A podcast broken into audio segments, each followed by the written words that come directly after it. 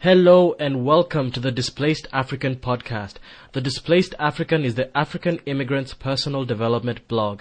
It can be found at www.thedisplacedafrican.com.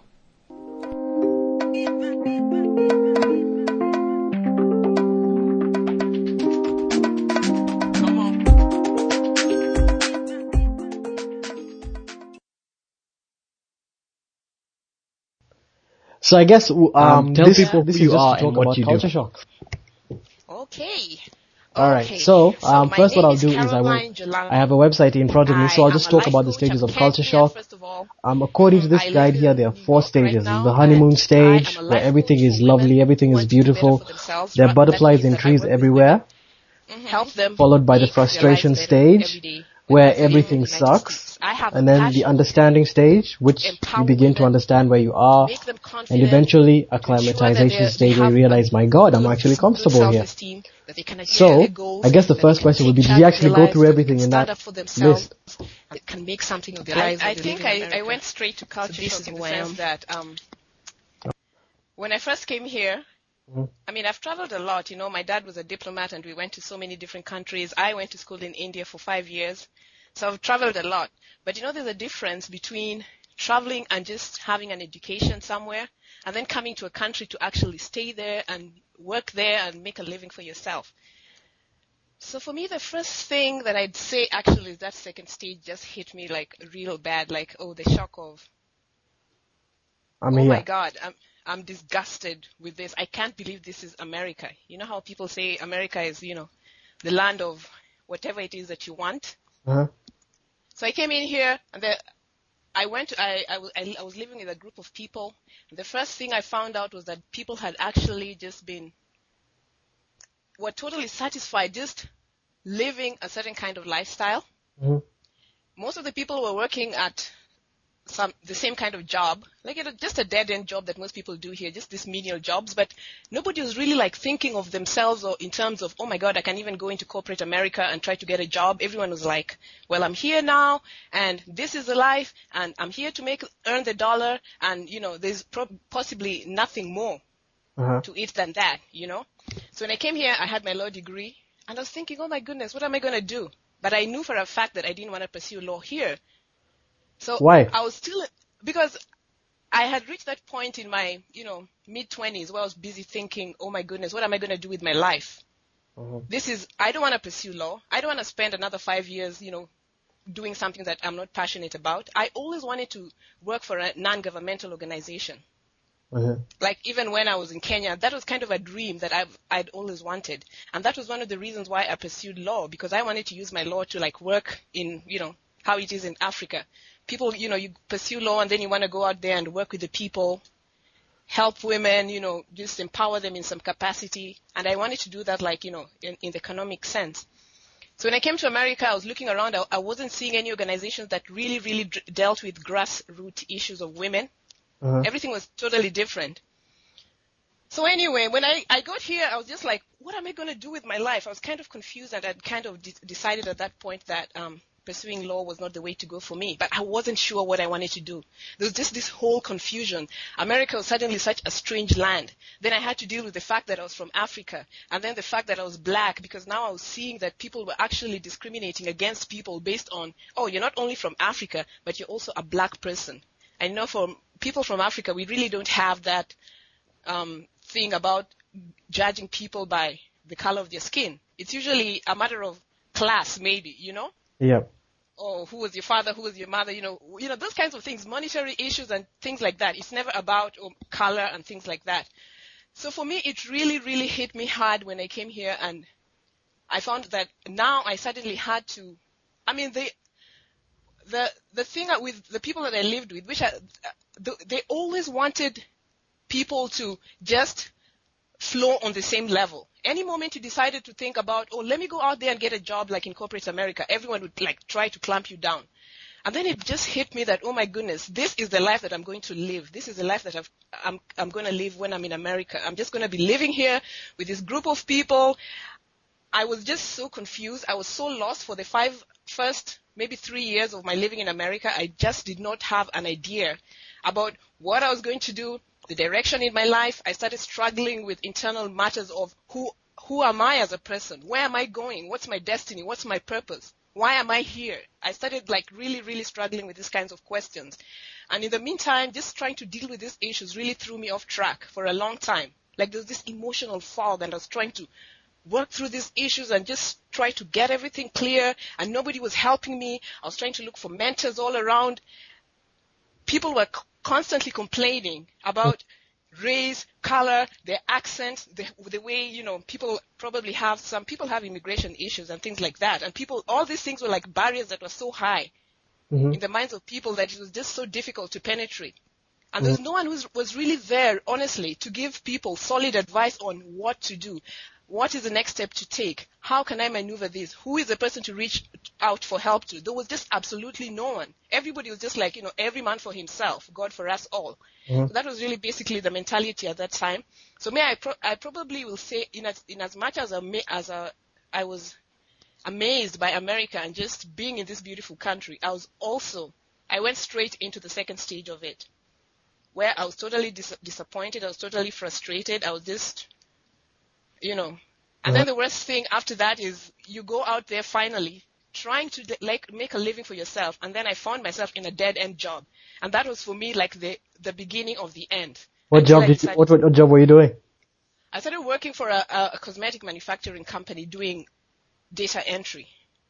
That Uh-huh. was how I got that into corporate America. That was how I really went in because I had decided from the beginning that I wasn't going to do the the thing that everybody else does because I wanted to get away from that crowd. That was for me the most important thing. Get away from that crowd and try to do something different with my life. As I was still trying to like figure myself out and things like that. So when I went into corporate America, oh my goodness, doing a dead end job and I was thinking to myself, okay, this is me now. I'm going to make my life happen. You know, these people should know that I'm not an idiot. But obviously, by default, I was an idiot because there's all these unspoken codes and, you know, and here you are me doing a menial job. People are, you know, everybody's talking, oh my God, black people don't uh, make any progress in these organizations. You know, my boss was so bad to me. I'm telling you, she was the rudest person I ever met in this planet. But I can tell you for a fact that just because I did that dead end job for a couple of, about a year or so, I discovered a lot about myself eh, being in that position. And that is how I actually launched out to do stuff for myself. Because down there in that, deep down in that frustration, I found that diamond that really was in me that made me come out and live, start living my dream. And it's actually the basis of what I, everything that I do. My life started out in that hole, being abused and insulted um, by this boss and just being, I, and the worst thing was she was doing all these things to me and I really felt powerless at that time. You know, I there was not I would never respond to her. I would never say anything back. I would just sit there and just be beaten. Life was beating me. Um, the world was beating me. My attitude was wrong. I was depressed. I was frustrated. I was disappointed. I was disgusted. I just did not see a way forward for myself. Until one day someone at my job came to me and said to me, Caroline, I can't believe that an intelligent woman such as yourself is subjecting yourself to this kind of lifestyle willingly, and yet you can do something with your life. And he asked me one simple question. What do, how, do, do you want to do with your life? And I told him that I wanted to start an organization for women. And he sat me down immediately and built me a website. Like, you know, they had those um, templates. Yep. And he told me, what is the name? Give me a name for this, this women's organization. And I said, I said, Catapult Young Women's Club. What is it going to be about? And I gave him my vision. And he put it right there on, on my computer screen. And that was the beginning of the life-changing journey that I began making me the woman that I believe I am today. That was the beginning of that strength. And just getting out of culture shock and starting out on my own and just becoming the woman that I am. It was just that one man who spoke to me in that dead end job and told me that there was a way out and reminded me of my vision and reminded me of my dream and just stirred my passion for what I always wanted to do. And it was as simple as that. So of course, that's clearly how you went through understanding and then acclimatization. Yeah, I guess so. oh, it's yeah. called acclimation. Sorry, I thought it was acclimatization. yeah. My literacy has gone down. So, I know. and what and what have you tended to notice, like in, in other in other people who come, like the the certain um the patterns, like the common patterns? Because I think what happens in the states, from what I can gather, is almost exactly what happens here in Australia for some odd reason, regardless of the differences in culture of the host nations. But apparently, there's a lot of similarities. A Kenyan is a Kenyan is a Kenyan. Azim, Exactly. Azim is Azim. An African is an African. so, so what what You're right. what is what you've tended to notice? The thing that I've tended to notice really is this, for me, and which is the most painful point, is this herd mentality where everybody just flows. Most people, not everybody, most people flow in herds. They have these cliques and these organizations, which is good because everybody needs to be around people that you know and have all those kinds of relationships. But the thing that I notice most uh, happens to most people is people flock together and follow the same mindset and the same mind pattern that by the time they realize that they should have done something with their lives, it's too late, you know? Yeah. You come to America, join a group of friends. The group of friends is going down one route, possibly down the drain. And even you, even though you had dreams and even though you had desires and even though you wanted to, you want to accomplish things for yourself, just because you're locked up in this mentality and you surround yourself with the wrong people, the people who speak negativity, people who are actually decent about life and are totally content with that intolerable situation, you can't change your life, you know? Yeah. You just find that it becomes more difficult to break up because there are so many forces preventing you from doing that, and let alone just the internal conflicts that you have. Now you have to deal with people outside who are actually stopping you from going forward and just doing something different with your, with your life. So I think that that is one of the most important things that um, I really like. For me, I really advise any immigrant, if you come here, even though you have a group of friends, you know, just try to, you know, r- run in a different direction if you can. Yeah. You know. And I think I think it was uh, I interviewed uh, David Kobia, and I think what he said was a problem when people come here is that they don't realize when you re- reach the West, you're not competing with your peers. You're actually compete Exactly. with everyone all over the world, and so um, I think the important thing is to realize that our own culture has its own limitations, and I mean, as much as we might romanticize about our culture, and I do love our culture and I love where we come from, Yes. it has its limitations. So for you to assume that the limitations of this of your society back home are the limitations of the society here is you're really locking yourself in in a really bad way. I think that's something that I've heard over and over and over again, and I just really want to reinforce that in case anyone is listening to this, and especially for people who are about to fly out. Just Yeah. please, just embrace that simple. That's one of the most important things for you to embrace. Yeah, and also that aspect of just knowing, just just to piggyback on what you just said, people have to be ready also for a transition. When you come here, you have to know that you know some of the old stuff got to go, and you know, just be ready to learn something new uh, that will help you like be able to settle in in America or wherever it is that you're going. You know. Yeah. So sometimes you just have to drop some things, but that doesn't mean that you have to change who you are, which is one of the things that really I find that hinders most people. And it's also something to do with culture shock. When you think that when you come to this country or you come to a foreign land that you have to be someone else other than yourself. Yeah. Like of course some people have to pick up accents or whatever it is that you have to do to make yourself fit into the society. But besides that, when you change the core of who you are to the point where you cannot function, you cannot identify with who you are, you're not authentic anymore, then it becomes a struggle, you know? Uh huh. There's so many things people are fighting against, but just the fact that you're changing the authentic you into Yeah. being something you don't understand yourself. You think, oh my goodness, if I have to su- succeed, maybe I have to be like this rapper, or maybe I have to be like this celebrity, or maybe I have to be like this person. And Yeah. because there's that conflict of you really don't know who you are. Because when you come into a new country, many times you even lose you- a sense of who you are. You kind of get confused trying to figure yourself out until you get to a point where there's a balance. Yeah. But as long as you remain authentic, then you can really, I mean, you can really take life head on and just, it's just a whole different thing about just settling that this is who I am, this is who I choose to be, and this is how I'm going to live my life. Then it becomes very clear exactly Yeah. what path to take at that point. Okay. And I think um, one one thing that I'd say is um, in, if someone, for example, actually doesn't know who they are, they come here and they realize they don't know who they are, and what little identity they had was taken away by this place. I think a lot of people don't actually see that. That's actually a huge opportunity for you to actually discover Exactly. just who you are. Uh, Free, right. because the best thing is you're actually at a very different vantage point, so you can actually look back on what you used to do at home with a very fresh perspective and just see who exact what what motivates me, what was I, who mo- who inspired me and stuff like that. I think yeah, to um combine that with like the herd mentality, I think that it's it's really to your detriment if you lose your identity and then immediately piggyback with other people and just start following their route without Yes. meant to pull back and just stop and chill. Who exactly am I? What? Why? Why am I? Why did God put me here? I think there's a reason that the church calls it being born again. I think that's Yes, the yes. metaphor that you can use for coming here. Be, if you if you don't know who you are, then become born again. That's perfect. That's perfect. That's perfect. And you're absolutely right. That is like the most important question. And I think many people grapple with that question. Some people know about it earlier. Who am I? What am I doing here? This is the beginning. What should I do now? Who am I choosing to be at this point? You know? Yeah. People grapple with these questions, but everybody has to answer it at, some point so that, you know, it's much easier to make the transition into the new culture. Okay. So let's talk about, because I guess this would be more of an America-specific issue, because racism is not that big of an issue here in Australia. So talk talk about like racism, um, not only like amongst white people, but I also understand is racism between Africans themselves, the African Americans and the Africans. So talk a little bit about that.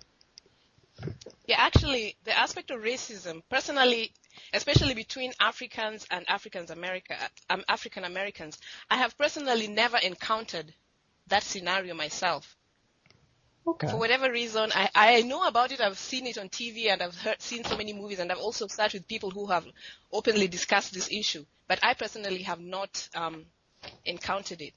But I am more uh, I'm more aware of the racism aspect when it comes to whites versus blacks, especially when I, it comes to the workplace, for example. Uh-huh. Like you see, I would give a perfect example of my job, where it was at for a period of three years when I worked there, there was not a single black person except for me. And the, this single black person who was me was at the bottom of the of the of the rung.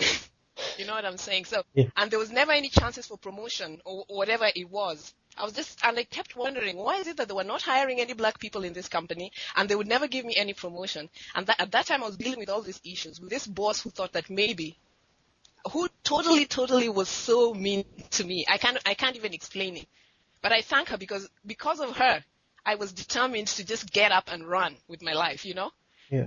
But I noticed that a lot in my company. And then every time they would, they would hire one black person, the next day the person would be gone. And it's been a long time. I have a day job and I have a, a, a, an evening job. Like, you know, I work during the day and I have my part-time business, which I do, which has actually brought me a lot of happiness. But during the day, I've, my day job, which is my regular job, Mhm. I have seen that black people, like at my job, I know it's different in every case and every, it really depends and it doesn't have to affect you because the fact that there's racism doesn't mean that you can't be who you are or you can't fulfill your dreams or you can't live your life or you can't achieve anything. Those are just things that are there, but you know, people have to move beyond that. But they still exist and that should not be a reason for anybody to be, you know, to be satisfied with how life is, with how their lives are. If those lives they're leading are very intol- intolerable. Yeah. They're barriers. They're not the be all and end all. yeah, they're barriers, and everybody will face them. eh, You know, these things are there and they exist, but they're not the things that are going to stop stop us because people have lived and survived with all these racist cultures. People have been persecuted. We know all the stories of horrible things that have happened to people, but people still forge ahead and do what they have to do. Yeah. And I mean, I mean, if, if nothing else, just remember that Madam C.J. Walker and Oprah Winfrey have both been at one time or another the richest women in America. So, Exactly. so clearly, and how, C.J. Walker is from what, like 1930s or something. So I mean, yeah. clearly you, Africans can do something right. And I mean, like in the States, I know that Africans are the best educated folks. So I don't, I don't, Yeah. yeah, I think I don't think um, anyone can really use as an excuse that they think that they are less than. I mean, there's too much evidence to the contrary. So I hope that's not a, that's a non-issue for most people. I think it is a non-issue for a lot of people, but if it is an issue for you, let me just tell you, there's a lot of evidence to the contrary. I mean, there's just there's no need to discuss it as for uh, from where I'm coming from. Yeah, it should not even be discussed because I think also for Africans, racism is such an alien concept. There are other issues that they're dealing with, you know, that are much more important than the racism aspect. Just as long as they can overcome those personal demons and those demons within the African culture, then racism should never not be an issue for any African or for anyone for that matter. Okay. And um, one thing, um, I was talking, I was talking recently, and um, we realized that though, like in Australia, the race issue is not a very big issue. One big issue that does exist here that you really take for granted, especially when you come from the outside, is just the difference that exists in culture between you and the people in the majority country. So I think um, when I when I first came, and, and I often say this because I came I came here of course when I was when I was 15, and the la- the last thing I was told just before I came was I was told white women love African men. So that's all I knew. White women love African men, and I knew I was a popular kid in school, so I was gonna come here and become the best thing.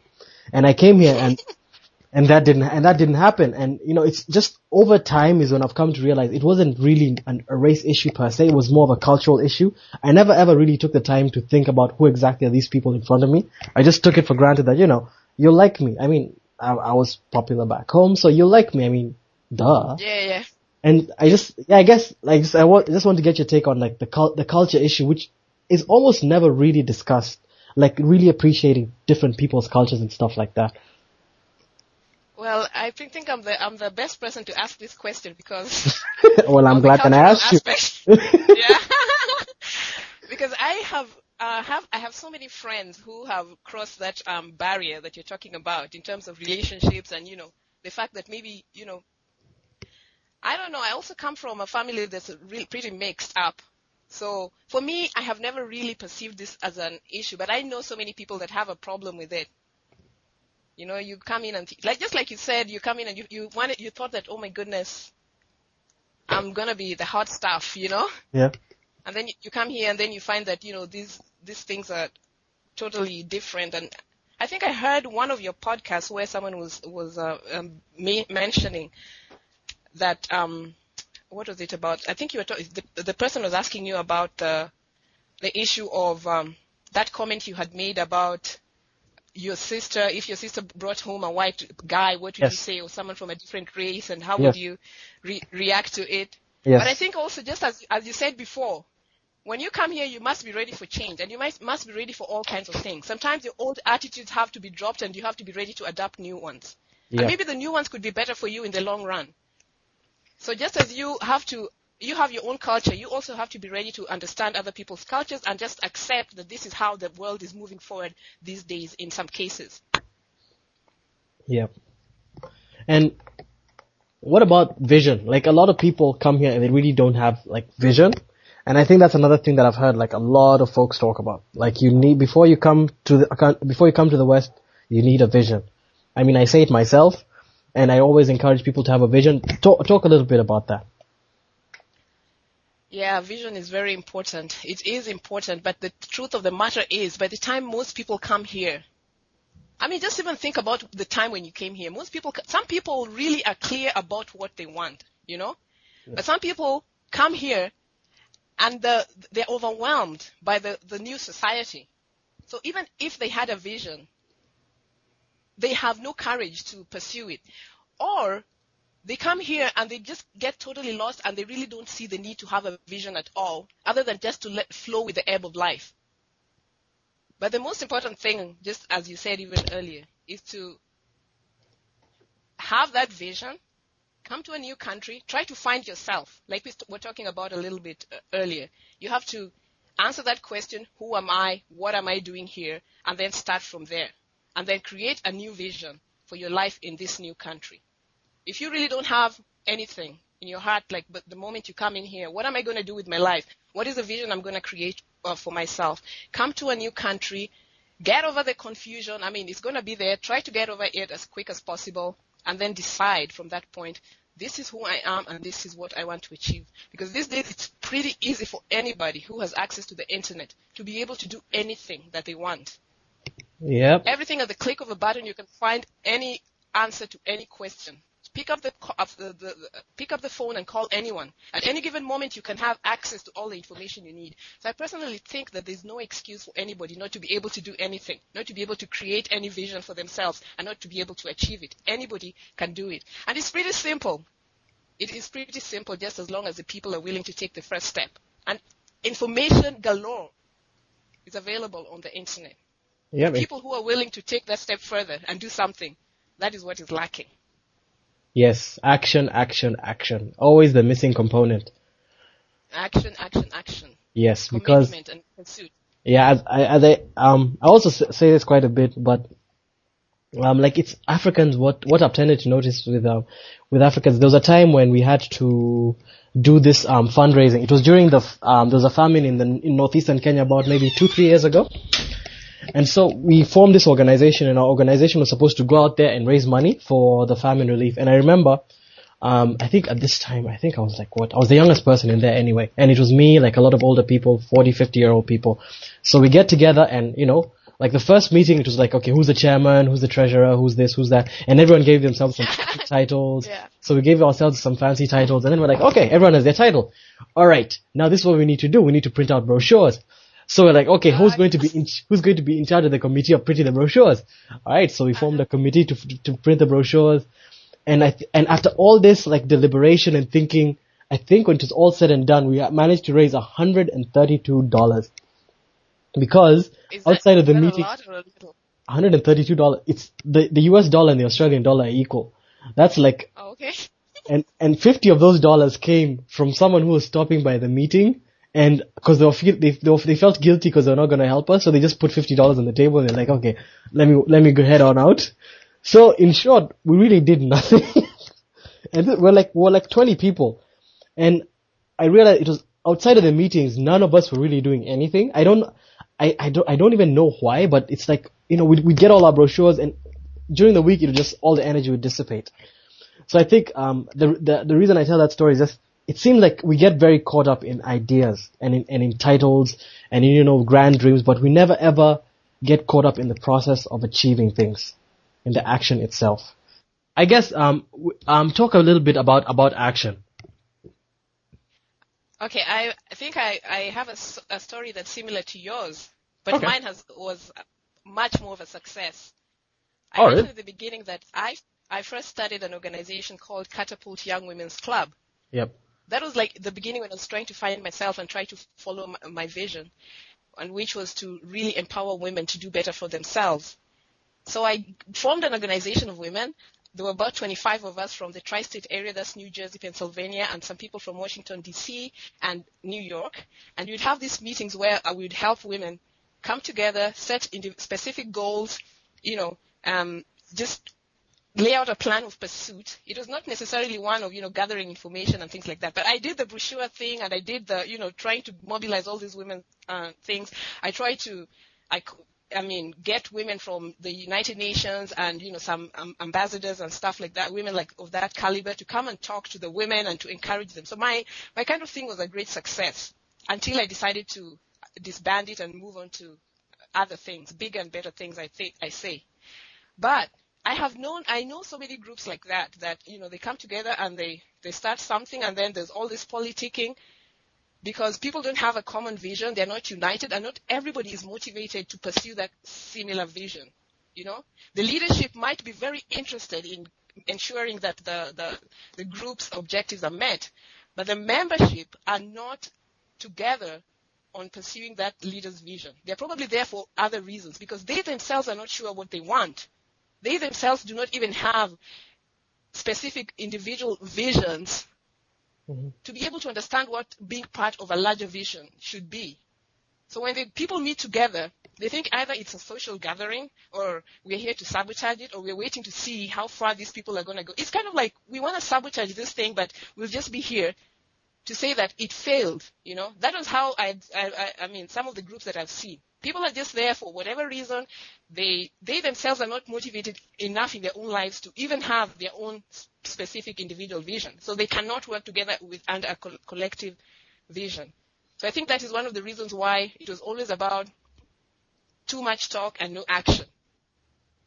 And you usually see that people fall out of such groups, but then people have also to be gauged on an individual basis in that group, as opposed to the larger group, to see how far people can go on their own.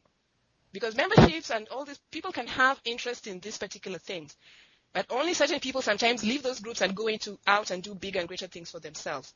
But you have, everybody has to have like a united vision and be able to do things on their own and get their lives going in order to make something like that successful. That is my opinion. Although miracles happen all the time and there's proof of it every day. So how would you propose that people get out of that inertia? The inertia is just to have a motivating issue, something that inspires you as an individual. You know, as long as you're sitting there and not having anything to inspire you beyond the the the, the no, no, beyond normal, you're not going to do anything to change anything. You know, as long as you're comfortable and you can tolerate the circumstance or you can't see the urgency of the issue. Really, most people just sit there because of boredom or for whatever reasons and they don't want to, they're not inspired enough to act because that thing is not compelling enough. They're probably overwhelmed. They probably don't care. They probably just don't see the need why. They probably don't see the benefit. But as long as people can see the benefit, how is this thing going to help me? How am I going to benefit from this issue? Then people usually act. But if people just don't see the, the reason why this thing is so important to them, how is this thing going to benefit me? How is this joining this club? How is meeting with this mentor? How is meeting with this person? How is this kind of conversation going to help me personally? Nobody's going to act. They're going to listen to it. I'm sure you, since you also have a blog, there's so much useful information in your blog, right? Yeah, I, I try to fill but it up. There is useful information, lots of useful information that has not been there like for a long time. Many people are going to stop by your blog every day. They, of course, you want them to be engaged, but you'll find that most people will not be engaged in your blog because they think it's entertainment, you know? They think it's, oh my goodness, I'm just going to be here, I'm just going to be participating, I'm just going to read up, I'm going to read up, but nobody will go out there and apply those things that you have put out there. Why? Yeah. That is a question. Yeah, that. Because people really, hmm? Yeah, continue, continue, continue. Yeah, because people really just, I, I don't know, I just think it's some form of inertia that just, there's nothing, they, they don't see it as beneficial in the sense that they want to use it to change their lives. But it's a good thing. They'll appreciate that, oh, Mwangi is doing a good job. He's writing wonderful articles. He has lots of wonderful things on his website, in, on his blog. You know, it's useful, of course, and maybe I can send out a couple of comments here and there. But uh, what am I going to do personally to change my life? Nothing, because people don't have anything to inspire them. Just when you go back to vision, people don't have worthwhile goals to inspire them to change. Worthwhile visions that they want to act on every single day of their lives. That just by reading your, your blog or reading the useful information they pro- you provide on your blog will cause them to run forward and say, oh my goodness, I connected with someone on that blog who can help me further my vision. Yeah.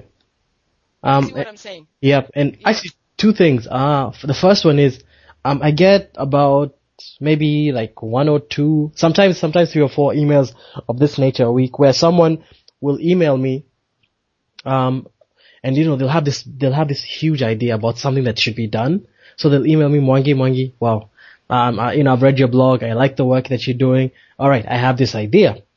So they'll, they'll describe their idea, they'll describe their idea, and you know, like, not, almost, actually, I, I don't think I've ever rejected an idea ever really. And so I'll be like, okay, yeah, that sounds fantastic, wow, that's fantastic, good. Alright, if you need any help from me, you know, I'm right here. So, you know, if you need me for anything, just, you know, give me a yell. And like maybe most, majority of the time, I've tended to notice that's all that people wanted really. They just wanted someone to talk to.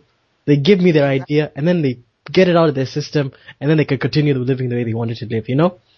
So Yeah. I, I just I find that I find that pretty interesting, and um It's interesting. I, I guess the thing would be since it seems like the the vision thing is the um is the big thing that people don't dream big enough. How would we help people dream bigger? Because I mean, this is these are the lands of endless opportunity. There's I, I mean, like in this country, as I, as I say, I I still have not, from what I've seen and heard, I don't think there's a glass ceiling. I'm yet to see what a glass ceiling is. I don't see institutional racism. I mean, I, Yeah. I, I, I don't see, so how would we help people dream big? Not live within these preconceived notions that they seem to have and just dream bigger. I think the most, it's not even about dreaming big. Dreaming big is part of the larger picture, but I think that people have to, at, the first thing that people have to do is to have or find uh, the single most worthwhile goal that will make them wake up every morning for the rest of their lives and work on it even for one hour a day. And that's what I'm asking. How, how do we help them create that goal, that fire, that, that thing that gets the fire in your belly, that type of goal? the thing is, you, we can't say how will you, you know, by the time someone comes, so everybody knows what they want to achieve. It's always like on an individual basis. Everybody has that one thing. The thing is, maybe people have to understand that they need goals. Why? Because goals help you make progress, you know?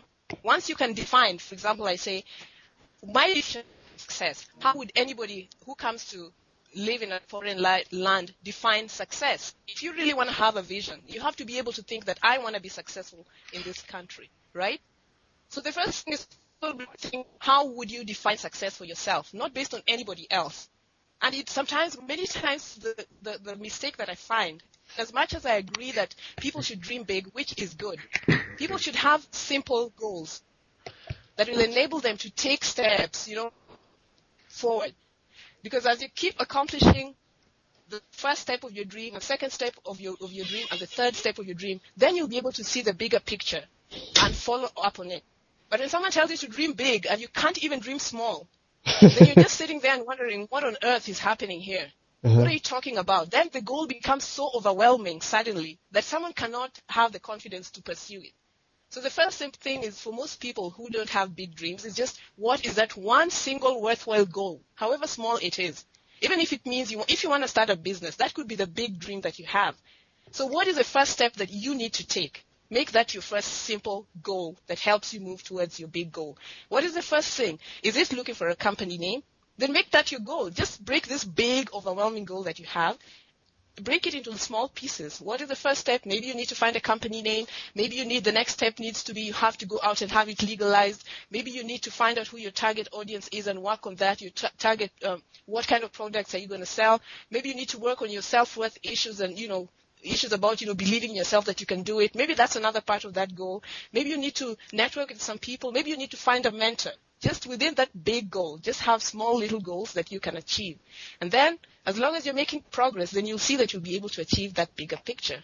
How does, how do you eat an ele- elephant? One piece at, at a time. So. and I a lot of really salt and meat tenderizer. Yes. yes. yes. Just, yeah. So sometimes that whole big picture of dreaming big really, I found, really throws people off. And So, so, like, I can't even, yeah. continue, continue. I'm saying people, most people are like, I can't even dream big. I can't even, I don't even know what I want.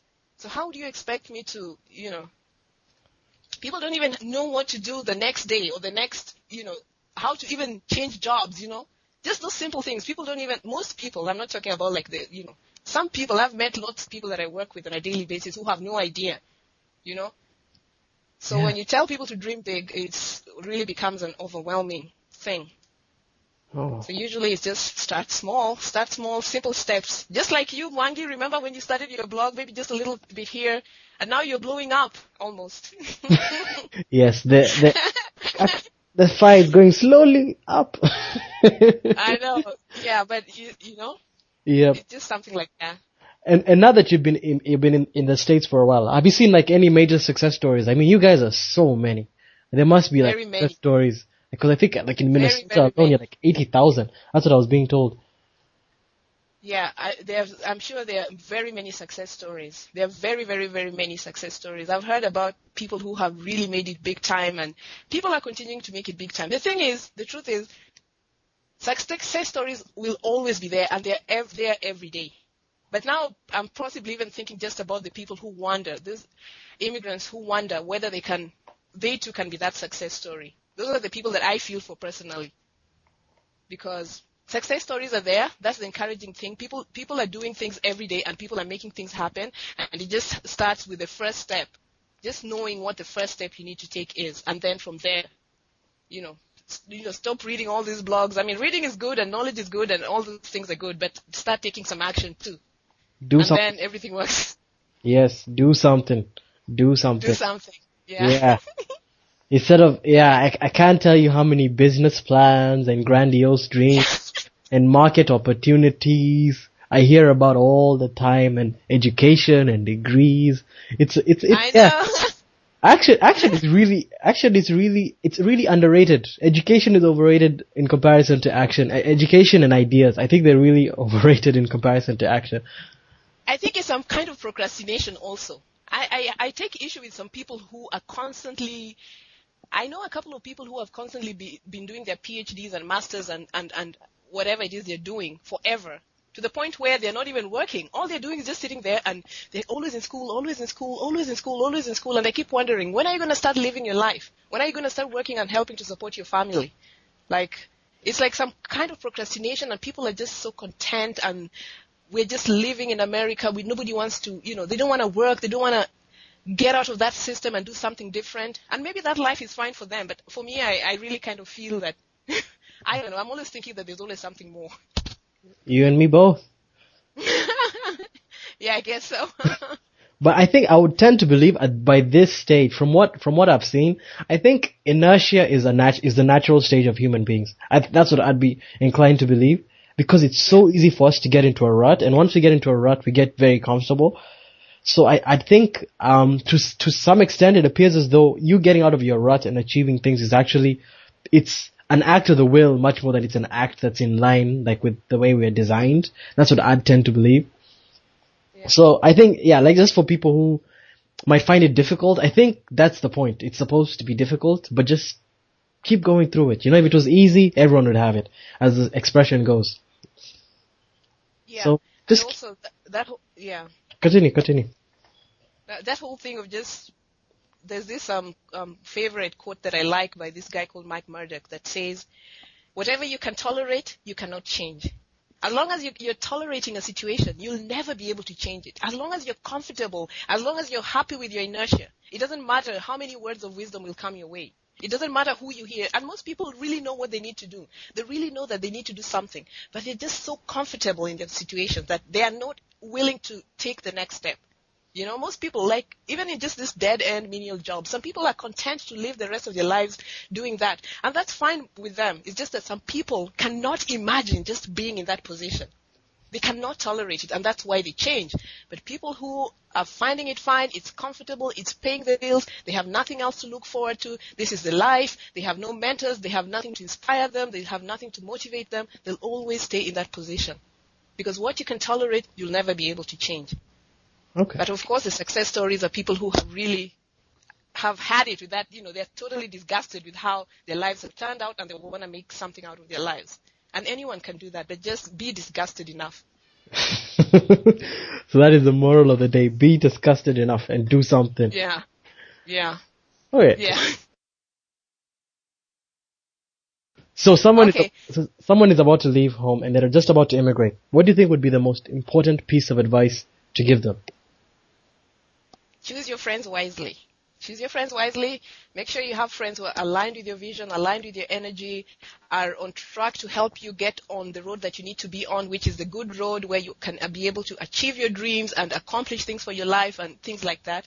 So friends are very important. The people you surround yourself with, the mentors you have around you, the people who speak good things and, you know, faith in your life and just say that this can happen and you can do it and people who are constantly encouraging you and supporting you. Those are the people that you should make sure you surround yourself with. It's easy to find people who will totally lead you in the wrong direction. And it might be too late before you find out that you needed to be on a separate path. And then also be ready for change. If you come to a new country, make sure you, you, you learn what you need to learn to be able to function in that society.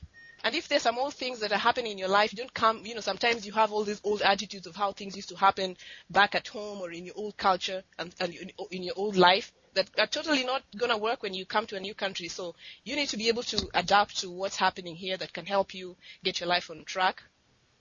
And then also just try to have a vision for yourself. Try to understand yourself. Even if you find yourself confused in the beginning, try to really determine who it is that you want to be and who you are. Use it as a learning experience to find out more about yourself and what you can do. Or maybe just start afresh when you come here. Just decide that I want to be this person. I'm going to do this. I'm going to achieve this and then just start looking for people and situations and circumstances that can help you hit that and just get running with it. And then don't forget who you truly are. You know, it's easy to get lost sometimes when you come to a new country and adopt new cultures and get confused and lost because you're not being authentic. Just try to remain who you are. The core of you, that sweet, beautiful essence of who you are. Let your uniqueness shine through even in business or whatever it is that you want to do, even in college and in school, just let that unique person be you. It's much, much easier living life being yourself as opposed to being a copycat or whatever, a duplicate of someone else. Just try to be you. It's very, very important and it will make your life much, much easier and much, much more tolerable, even to yourself. And then invest in your dreams, you know, things like that. Just invest in your dreams.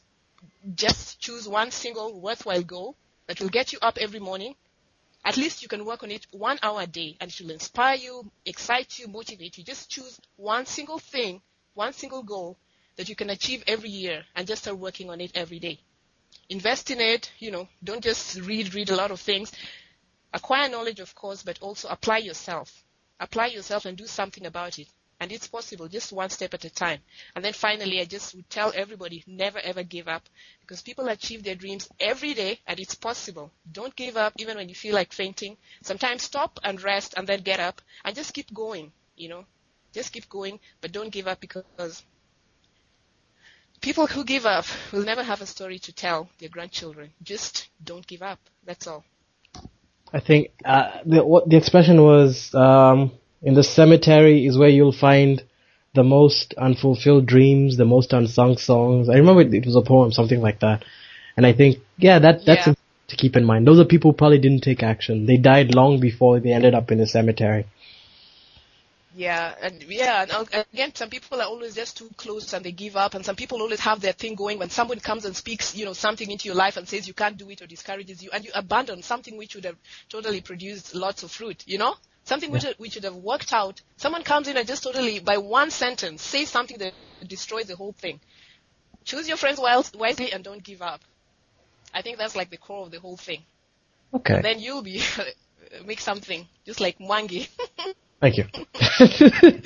Alright. This has been the Displaced African podcast. The Displaced African is the African immigrant's personal development blog. You can find it at www.thedisplacedafrican.com.